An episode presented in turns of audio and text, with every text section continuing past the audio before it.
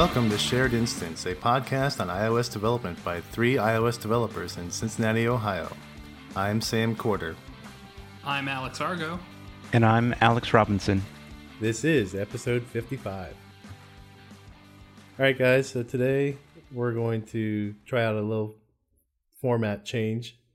Uh, we're thinking about hitting up news first and spending a brief little period on that. And then getting into our topic of the day, we're going to talk about dependencies. So, who wants to start us off on some news items?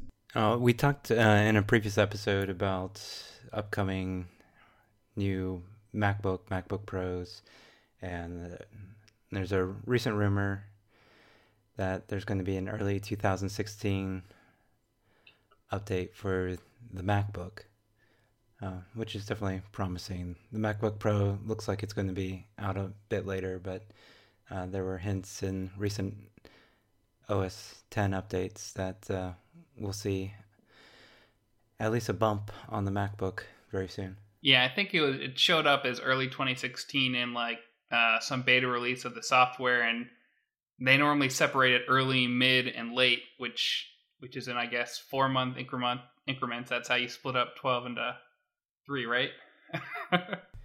yeah. So so we should see something hit around April. Now, whether or not you know it's a big jump or just a minor speed bump. Yeah. Well, it's only for the MacBook, right? Yeah, just the MacBook is the early 2016 model that was listed. Listed, but I'm hoping we get some of the MacBook Pros later on. The later, the better, because I'm hoping we'll get like some really sweet GPUs, so I can maybe even like power a VR headset with my MacBook Pro. There you go. But I'm guessing that's probably not going to happen. We'll see, though. Got my fingers crossed. Uh, uh, I, I, I think we'll see uh, a refresh of the MacBook Pro in in June around WWDC with the the rose gold. Oh yeah, I got to get the rose gold too. So speaking of rumors, these, these ones are a little bit uh, less substantiated. There have been persistent rumors from people inside Apple that there have been like demos going on for a while showing Xcode in some form running on an iPad. I'm not sure if that means iPad Pro or big iPad Pro or all the iPad Pros, who knows? Or maybe it even runs on like a Air 2. But seems like that's been in the work for a while and the rumors have been picking up. I've seen like a lot of the journalists are getting this information, which probably means there's some kind of controlled leak, maybe. I'm not sure. What, what are your guys' thoughts on this uh, one? I suspect it's going to be focused on playgrounds, if anything, rather than full blown Xcode. Uh, something like IBM's uh, web based Swift editor. Um, you know, I, I, think most people will tell you that developing on with Xcode on a MacBook Air is painful. I can't imagine doing that on the iPad on a regular basis. Possibly on a Pro, but yeah, I'm with you with you mean the, the, big Pro, right? Because the 9.7 yes. inch is the Pro as well. Remember the, the, the, 12 the 12 Pro. Yes. the the one two Pro. Yeah, we need a better name for this. Yeah, Pro and Pro Mini. The Pro with the keyboard could be a, a decent uh, replacement for something like a MacBook Air when you're traveling, but I can't. I wouldn't see people replacing their MacBook Pros with an iPad anytime soon. I don't know. I think my money is on more of an Xcode complete uh, tool if, if they're going to do something like that, just because they're they're trying to show the iPad Pro as like a laptop replacement, and that's one thing it definitely needs uh, if they want to be able to do that. Um, I mean, you can already do the IBM Swift open source stuff uh, in the cloud in your in Safari on your iPad or right. your phone for that right. matter. So, you know, we'll see. Yeah, yeah, I think it's all about how far they take it. I, you know, I suppose you can get Office 360 on your iPad, so why not Xcode? Maybe it's Swift only on the iPad. We'll so if we can run a bloated MS Office product, we can run Xcode, huh? Maybe. Maybe. I think that uh, analogy was a little bit more apt than you wanted it to be, but Yeah, so another piece of news, and this just happened today. Apple released some fixes for iOS 9.3 screwing up old devices. So there were a couple activation bugs for old devices such as iPad 2s and and uh, old iPhone 5. I think 5 on down, maybe even 5S had 9.3 activation issues. And so those should be resolved as of today. But a little commentary aside here, it just seems like testing for old devices is hard and on your own when you're not part of Apple. But when you're part of Apple, it seems like you should be able to test these kinds of things. Because you have the devices, you could actually even provision, say, new devices with those old OSs. But I don't know. What do you guys think? Is Apple not paying enough attention to old devices? I don't know if they're not paying enough attention. I give them the benefit of the doubt, I guess. It seems to me like they always want to move on to the the latest and greatest really fast, and even faster than some businesses can keep up with. Case in point, yeah, I'm running Xcode 7.2 at my day job because we can't get on to the new El Capitan yet. Yeah, but I, I mean, I think Apple's a giant company, but they are they're still very engineer constrained. But it seems like, you know, they don't even have people who are dedicated to all of their major uh, software things. Resources get shifted around to whatever the hottest thing is. So it's it's hard to keep you know old stuff running well much less you know have people who are working on said thing that even know all of the details of what went into it so i don't know one other thing news item that i thought was kind of cool is that uh the uh, parse server got an update uh, recently they have these live queries things which basically like let you subscribe to um, a specific query, and when the results change, you get like a push notification in your app. Uh, and the kind of even more interesting thing about it is it's only available on the uh, open source Parse Server app. So uh, there's changes that are happening to make Parse the server better uh, going on just in the open source space. I mean, it's a ma- it's a pretty major new feature as far as features go.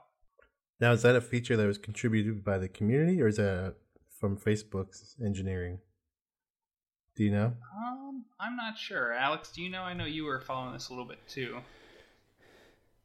Seems like there's yeah, a blog post. Well, there, yeah, there's a blog post. It's uh, um, you know, it's definitely you know part of the open source project, uh, and there are definitely some several Facebook engineers that are actively contributing to the open source project.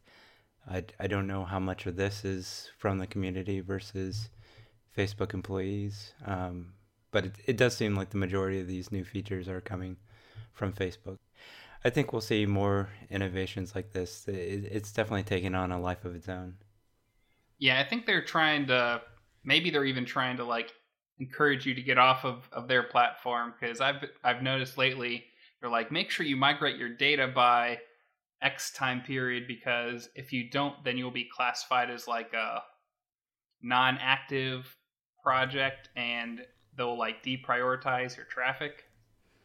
Uh, so hmm. maybe it's hard to tell if their motivation is to say, "Hey, look at this new shiny over here, go get that," or if it's like we just want to continue improving on the Swift server stuff. Maybe it's both.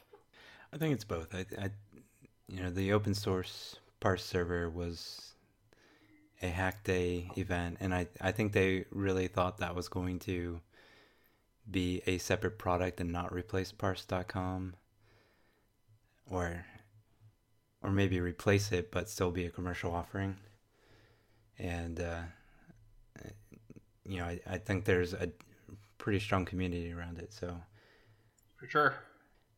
Yeah, well, it would have fit would have filled a nice niche for people that for security reasons of one sort or another, had to run cloud services on premise. Yeah. But and now it's not an issue. yeah. And uh, you know they they do have intent to also add a, an admin dashboard as well at, at some point. I think they were hoping to have a light version out in the very near future uh, with with a more robust uh, web UI coming later. So yeah, that right now that's kind of the biggest missing component. I thought I saw somewhere that they ha- that they had open source the uh, the dashboard, or is it is a separate thing that you need to install now? They might have. Um, we'll have to follow up and see if we can find Okay. that. Uh, last time I looked, I, I couldn't. All I could find were comments that they're working on it, but I haven't seen personally. I haven't seen any um, published uh, release yet. So another news item that would you know we didn't talk about in the pre-show, um, but probably worth mentioning is Apple is working on um, original content. Uh, on a show that's uh, about the the App Store and creating apps. I don't know if it's going to be a reality TV show or something like Silicon Valley, but um, you know this is this would be uh, Apple's first attempt, as far as I know, at original content uh, for the Apple TV, and uh, I'm, I'm not quite sure what to expect from a show about the App Store. Maybe season one they make the app. Season two they're stuck in review the whole time. we'll see. Yeah, it'd be it'd be interesting. You know, like if they they make it true to life and uh, complain about App Store review cycles getting rejected. Season five is Yeah, bankruptcy. Yeah, yeah. If they make it to season five, that that would be impressive. All right, so that's all the news we've got this week. So there was a our topic this week does stem from some news from last week. And maybe if you happen to be trying to check out Node and do something with it last was it 2 weeks ago, I guess now. And you ran npm and you your build you thought would have worked, but it didn't quite work. So, turns out that there was a guy who basically got mad and fed up with some policies over at at Node's npm project. Well, it's called Node Package Manager, but Yeah, the I think Node it's a separate Manager. organization, right? Yeah, I think so. But he uh, decided to pull out all of his code, and there happened to be he happened to have this nice little utility library in there that padded a string on the left side and Utility library. That's very generous. Utility function, I suppose. and uh, he pulled it out, and it uh, broke a lot of people. So yeah, and the the dispute was over the use of the name of the project. It's a company that claimed ownership for the name and wanted to have their own uh, node libraries using that name, and uh, yeah, it was a kind of crappy Yeah, it- situation. There wasn't really a win-win for everyone. The company was going to release a node Mm. package with their name, uh, and they had a trademark. And if you don't defend your trademark, you lose it. So they started defending it, and were like, "Hey, you have a package with our name. Can you like change your name?" And the guy was like, uh, "No, I don't want to change my name." And so they said, "Well, the lawyer said you should probably change your name, otherwise we're gonna have to get lawyers involved." And he was like, "Uh, no, I rage quit. Sorry, I'm removing all my code." A- I guess in in the middle there, Right. uh, npm granted uh, this this company access to the name and unpublished the other guy's code, which made him understandably angry and made him rage quit. But yeah, that's yeah, but the the the package that everybody was depending on didn't have the trademark conflict. It was some other yeah. Package name. It was left pad. I guess- Yeah. I mean, maybe there was somebody else with a trademark for left pad, but not not in this case. yeah, I wonder what, if any like irreparable harm has been done to the to the JavaScript or m- maybe specifically the Node community. Well, I, I did read that the npm people put that specific package back in, at least temporarily, without the guy's consent. Oh yeah, well that caused, brought up even more issues. But Mhm. I mean, if you're if you're running node thing. Like if you're some big enterprise uh, and you had some like deploy with let's say parse server that uses node that day, you would have been really pissed off and you would have had some uh, you know potentially some angry business owners and stakeholders who are like, I don't know if we should be using this node stuff anymore. If it's just gonna randomly completely break. Yeah, and there's a lot of big companies who depend on Node, so it it had uh, the potential of having a big impact. And you know, we're not uh, we're not without risk in depend those types of issues in dependency management in iOS, which is kind of where this topic comes in. Yeah, so we all, for the most part, whether I guess there are plenty of developers out there, or at least some significant minority that they don't want to bring in any dependencies into their apps. And I suppose that's admirable, but when you're crunched for time uh, as a consultant or something, and you need to get stuff out the door, so you pull in third parties. And so we have a number of actual third party solutions right now, third party dependency management solutions, and one of those being one of the big ones being CocoaPods. And if CocoaPods went down or somebody would pull out a pod, what if uh, the AFNetworking guys said, never mind, we're pulling this. And we're pulling Alamofire at the same time. Well, yeah, just a couple weeks ago, there was an issue with CocoaPods where they were getting rate limited by uh, GitHub uh, because they were using up too many resources.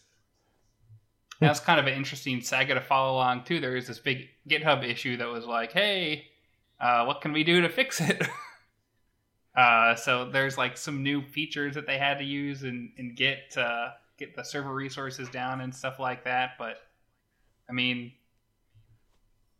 when you're using GitHub's resources, it's kind of a scary thing. But just just to go back to the you know the curmudgeon that's like, I don't want to have any dependencies I'd, i say it's probably safe if you just need, let's say, 13 lines of code to left pad a string. You should probably not be pulling in a library.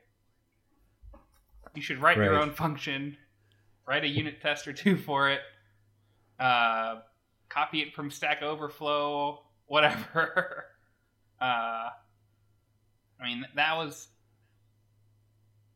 Make sure you actually need the dependency, or there's enough gain for the risks that you're taking by adding a dependency before you uh, go and add something like that. Because probably all these libraries that are depending on it probably shouldn't have been which is probably the root of this problem but there's it exposed other issues.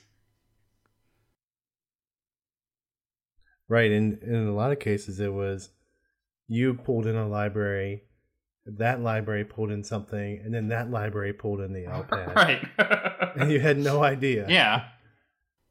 Yeah. Anytime you've got that chain of dependencies, you you have a higher risk of having problems down the road. You know, the getting rid of that dependency gets that much harder uh, when it's a hierarchy and you're you're pulling threads to to replace pieces of it. Yeah, I'd but, say it everybody should at least go and look at their pod file lock their pod file dot lock file because that pull, tells you everything that was pulled in and you might be surprised how hmm. many sub libraries or dependencies that one little library you just pulled in is going to bring in itself and yeah. while you may think to audit that code or think well you trust that one developer but it's really your strength is only as strong as the weakest link in that chain. You run into issues where you might have multiple libraries that depend on this on the same thing, but perhaps different versions, and so you, you get into um, potential challenges there. Uh, I've got a legacy project that depends on RESTKit, and that's using a very old version of AFNetworking so I can't pull in a, a new version of AFNetworking uh, for other libraries. Not that I would necessarily want to have two different networking libraries, but it's uh, you know, th- there's a lot more that you have to manage. Um, so thinking about that dependency chain is important. Um, also, you know, the licensing with those dependencies is something to consider as well. Most most often, you know, we see fairly friendly licensing with open source projects in in the iOS and, and Mac communities, but uh, you certainly can still run into some that are perhaps not appropriate for certain types of applications. Uh, we always had to be very careful at you know working you know for a large enterprise uh, and avoid uh, certain uh, GPL and such licensing that required source to be donated back. You know, you run the risk of, of either violating the license or having to share proprietary information. Right. Which is definitely not something you want to be put in the middle of. Yeah. So, what other mm-hmm. problems can you have with dependencies? I think I think Josh Brown, uh, who's been on the show a couple times, uh, had a nice write up uh, several months ago about how to decide whether or not to bring a dependency into your project. Yeah, it was a good good article. Yeah, we can link back to that. I think you know whether you're using CocoaPods, Carthage, uh, Swift Package Manager. Um, there's you know tends to to be a debate of do you check in those dependencies or not. You know, in the past, I would always say that you wouldn't want to check in anything that could be regenerated. Uh, but when you have the risk of that dependency potentially going away, you know, it definitely adds weight to the argument of checking in uh, those dependencies into source control. And these days, storage being as cheap as it is, it's you know GitHub doesn't necessarily limit you on storage too much, so you can certainly check in those those dependencies.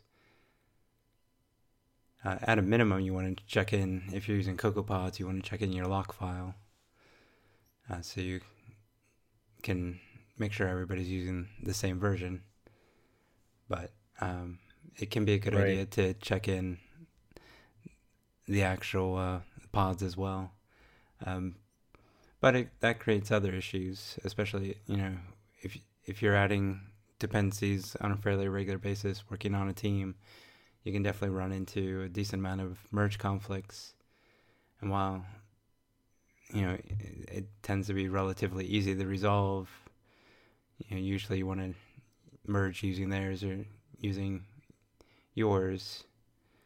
Um, if you're using a different version of CocoaPods, you, you can easily run into hundreds of of merge conflicts in the project file.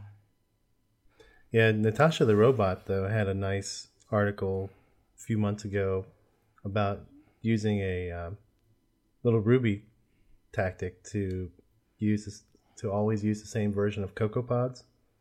And there's a tool in the Ruby community called Bundler, and you can install that and then do a bundle and, and then create a gem file that includes CocoaPods and specify the version for it. And then the only thing you have to do is do a bundle install and a bundle exec with your command line. So like bundle exec pod install. And then everybody's going to use the same version of CocoaPods from that point on, as long as they're using Bundler. Yeah, and I've adopted that as a practice, so I you know that's made things a lot easier, especially on the build server. Now, they've been breaking things quite a bit lately in these later 1.0 betas. Yeah, I haven't even touched the, the betas. it's uh, Yeah, I I tried. I think I'm on 1.0 beta 2 on one of my machines, and that one was stable. But then there was a bug in one in beta 4 that got cleared up in beta 5, and then came back in beta 6. yeah, Oh man, I saw that i saw some comments about that. Yeah, A little bit dangerous to put your toes in the water right now. I'm glad I that one. I just vendor all of my code straight up and don't even have a dependency manager as a dependency. no pods for you. That's right. Maybe once they're 1.0 final, we'll see. See what happens come June. You'll convert everything to Swift too, right? I am, yeah, I am looking forward to the day that uh, we don't necessarily have to depend on a third party for dependency management, and you know, it's kind of built into the platform and is fairly stable and reliable. Um, I don't know how soon that'll happen, but well, I would be happy with a stable and reliable third party. yeah, I just, you know, I've everyone I've tried has been, they all have their edge cases that where they they fall down. So, and I I've tried to mix and match in some cases, and that That sounds even worse.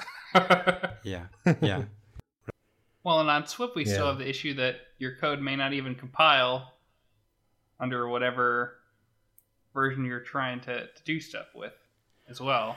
right right. Which you know, back to dependency management, that creates, uh, you know, that's another consideration that if you have a bunch of Swift dependencies, and this is you know maybe one of the big arguments about holding off on Swift is not only do you have to keep your code up to date uh, with every release, but you have all the libraries, all the dependencies that you need to either, you know, hopefully you picked dependencies that are well maintained and we'll have an update as soon as the new version's ready or or before. Uh, but you certainly could run, run into scenarios where you have to uh, migrate to the latest version of, of those dependencies yourself because there isn't that great of support for that particular library.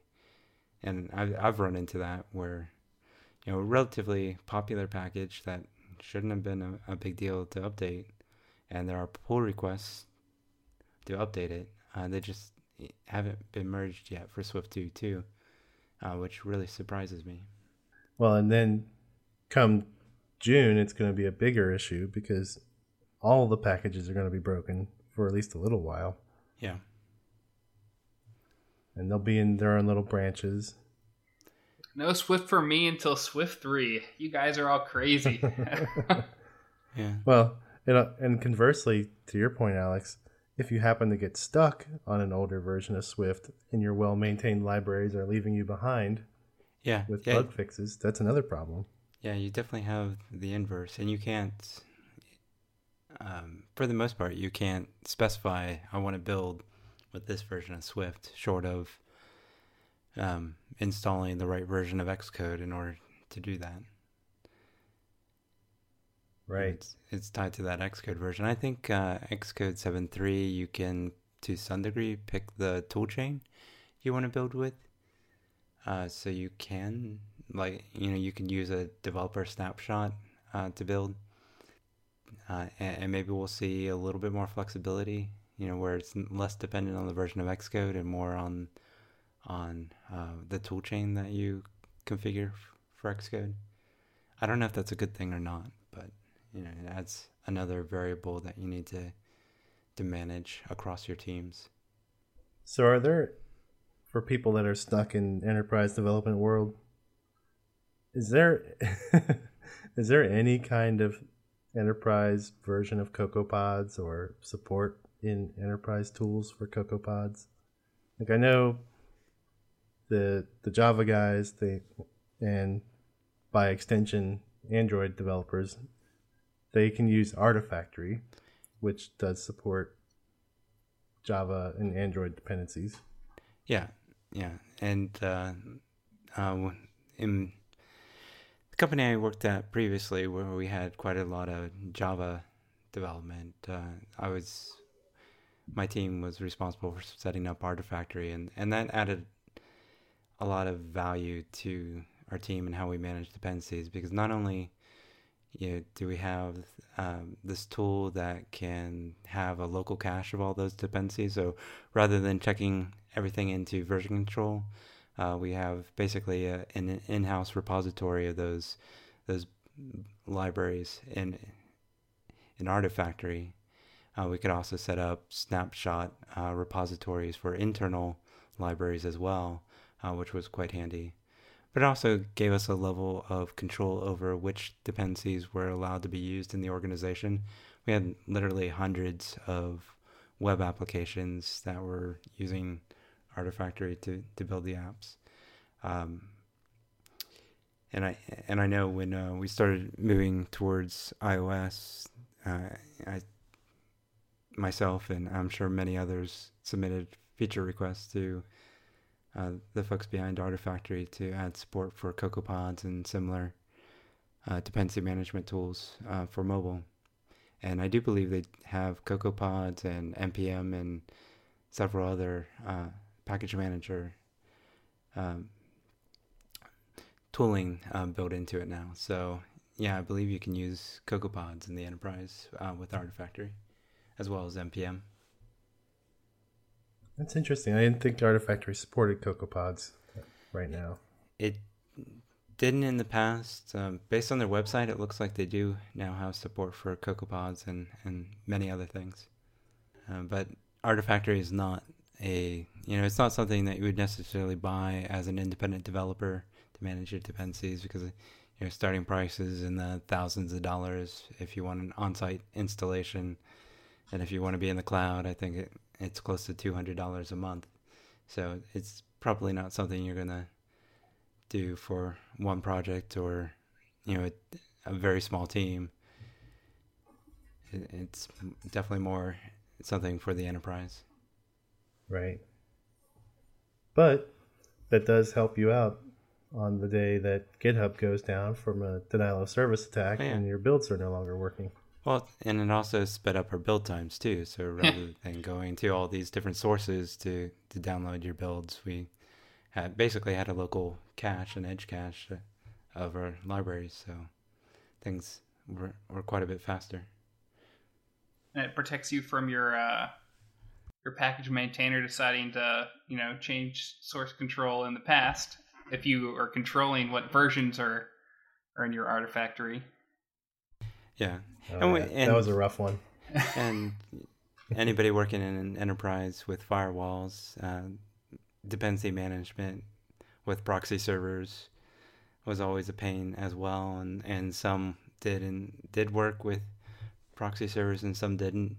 Um, but with Artifactory, we were able to basically avoid the whole proxy setup. We set it up for Artifactory, and it managed going out and pulling the dependencies, so the developers didn't have to worry about their build scripts talking, uh, going through the proxy server.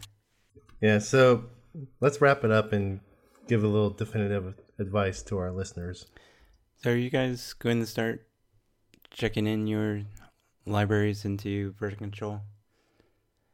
Or do you do that now? Already do, and it's not not because I'm trying to uh, protect myself. It's it's more of just a side effect of not having a dependency manager as a legacy. Um, but maybe when there's something more official, I'll have to revisit. What about you guys? So I used to be against it, seeing as it was something that could be regenerated, but I'm much more for it these days, and probably having a designated person in there to do the actual check-in if possible. But that probably doesn't matter as much. Yeah, I think it's like you know the the beginning of a project. You tend to add dependencies fairly rapidly, and then over time, it becomes more stable and less of an issue. Um, you know, for myself, I it's kind of 50-50. Some projects I check in the dependencies, some I don't. Um, I, I do try and limit what dependencies I use and um, I have a fairly fairly uh, long list of criteria that that I look at before I decide to adopt a dependency and, and whether or not you know like you, you were talking about Argo whether to copy the dependency in or is it something I could just write myself or do I just need you know I, I don't want to bring in a huge framework just for one function. Right. And how much do you ding a library if you find out that they're depending on something that is very simple, would you decide maybe you shouldn't bring in that library because it's going to bring in a bad dependency? Um, best case scenario that it doesn't have transitive dependencies. It doesn't have, you know, you know, something, you know, a library that depends on yet another third-party library. To me, is is somewhat pro- problematic anyway. Um, whether it's a little function or a big library, I'd actually rather it be a little function than a big library because it's easier to replace if if need be later. Um, yeah, but early on, a lot of these Swift libraries were depending on little tiny ones like oh yeah, box the, and result. And... Well, that's a whole you know separate discussion because almost all the ones that I ran into implemented their own, which is a whole separate issue of how many different implementations of result and box uh, do you need, and how do you manage right. uh, conflict in that scenario? Like you know, if you have some code that brings in a JSON parser and uh, and they both have something called result in the same, and you're importing both modules. Um, that that creates other issues. Yeah, which you could work around a little bit, right, with namespacing. Just uh, yeah, you module namespacing, I guess. Yeah, there tends to be pretty tight integration, or you know, the code tends to be pretty much in the in the same place with network operations and JSON parsing. Um, so you you know it's it's a little bit harder to keep those separate. It, you can still do it. It just takes a little bit more consideration. Yeah. Yeah, I almost wish they would prefix their. yeah, if you're going to implement your own result, prefix it. So let me back up a little bit. It, it seems like a lot of uh, our stances on what we do with dependencies are kind of based on kind of the odd state that uh, iOS and Mac and all the other Apple uh, developer technologies, kind of the state that we're in right now, just a, of transition of languages, of tools. Um, if, if you guys were doing something in a completely different language or platform, would you have the same stance? Or, or is this just unique to kind of the Apple ecosystem right now? I, I don't think this is unique. I think you know you see the same thing with Node with npm, or in Ruby with gems. Uh, so managing the versions and making sure everybody's building with the same version. Uh, it's um, and they all depend on repositories uh, that are in the open source community that could potentially disappear, at, you know, without notice. So I, I, don't, I don't think it's unique to our ecosystems. I, th- I think we have more challenges because our dependency management tools are newer and uh, some of them do a lot more than just manage dependencies because of the way Xcode works and how how frameworks and versus uh, libraries or subprojects work. Um, dynamic frameworks now make some of that a little easier, but uh, I, I think we're still maturing quite a bit with the tooling. Yeah, but if I was in a more something a little bit more kind of stable, I think I might have a different opinion. Like if I was doing .NET or Java or something like that, uh, I might e- even you know after this this kind of blip happened, I'll call it a blip uh, with with npm. Uh, it seems like that is not the common occurrence. Um, but certainly things could happen that are bad. I might still just say, all right, I'm not vendoring my code. I, I think well, npm's a little bit more straightforward. Uh, uh, Java is a little bit more straightforward, but I also know that you know we had plenty of times where we had to uh, work around uh, the whole transitive dependency issue, where multiple libraries depend on the same thing but different version. So you know we'd have exceptions in, in our uh, dependency list to to deal with that. You know, to some yeah. degree. I'm gonna that. come. Go ahead. I'm gonna come down and say that you can't always depend on those repositories that you're looking at to always be secure. Um, Mhm. Even say Ruby gems, they've they've been hacked before, Yeah, true. and they've had versions of the gems of their gems get compromised, and um, it doesn't even take that to get hacked. If you have a well-known repository, somebody could you know do some social engineering on you on you and grab your GitHub credentials and then check in some bad code. Know, what if the AFNetworking guys somebody is able to guess their password and all of a sudden we're deploying you know thousands of apps that deploy that depend on AFNetworking that have malware installed in them. You know, this this could be a, a big problem. And if if you're vendoring your dependencies, you're at least isolated from that a little bit, because you would hope that those problems would be surfaced pretty quickly. Yeah, although there's nothing to stop you from from doing something when you're in that bad state. But yeah, I think I kind of agree with you guys. I would probably still. I mean, it's it's, hard to think of it outside the realm of iOS, but I feel like if I was starting something new in iOS, I would still probably check all that stuff in, just just to be safe. But uh, you could have some issue right when you check it in. Although, like you said, it doesn't won't change as often. So It doesn't have to be checked in the version control. As I, I think it all comes down to being able to have a some sort of local repository of cache Right. where you store these, so you're not dependent on lots of third party um, sources that may go away. Maybe that'll be a feature in the new Xcode bots for Xcode 8. Well, we had that. We you know Xcode has that whole concept of modules and the module cache. I mean, in theory, it could get get there. you mean that thing that makes me about that delete my that- derived data all the time? Yeah, Yes. yeah. That, okay, yeah, that sounds awesome. My build failed.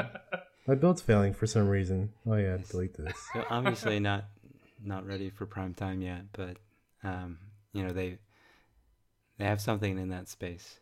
Just doesn't quite work right. Doesn't doesn't address the same issue Yeah. exactly. All right. Anything else uh, you guys want to add about dependency management? Nope. Vendor them. Yes.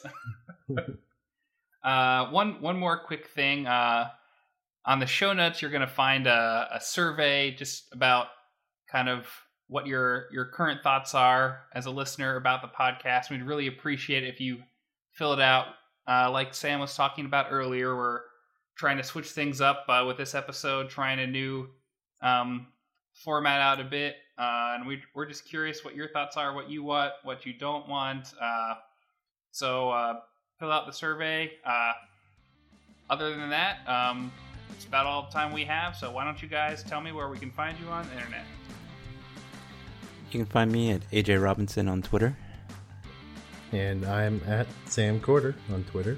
I'm at Alex Argo on Twitter, uh, and you can find the podcast at Shared Inst on Twitter. Uh, check us out in the in our Slack chat room at chat that uh, sharedinstance.com. What else? Show notes for this episode will be at sharedinstance.com slash 55. Thanks, guys.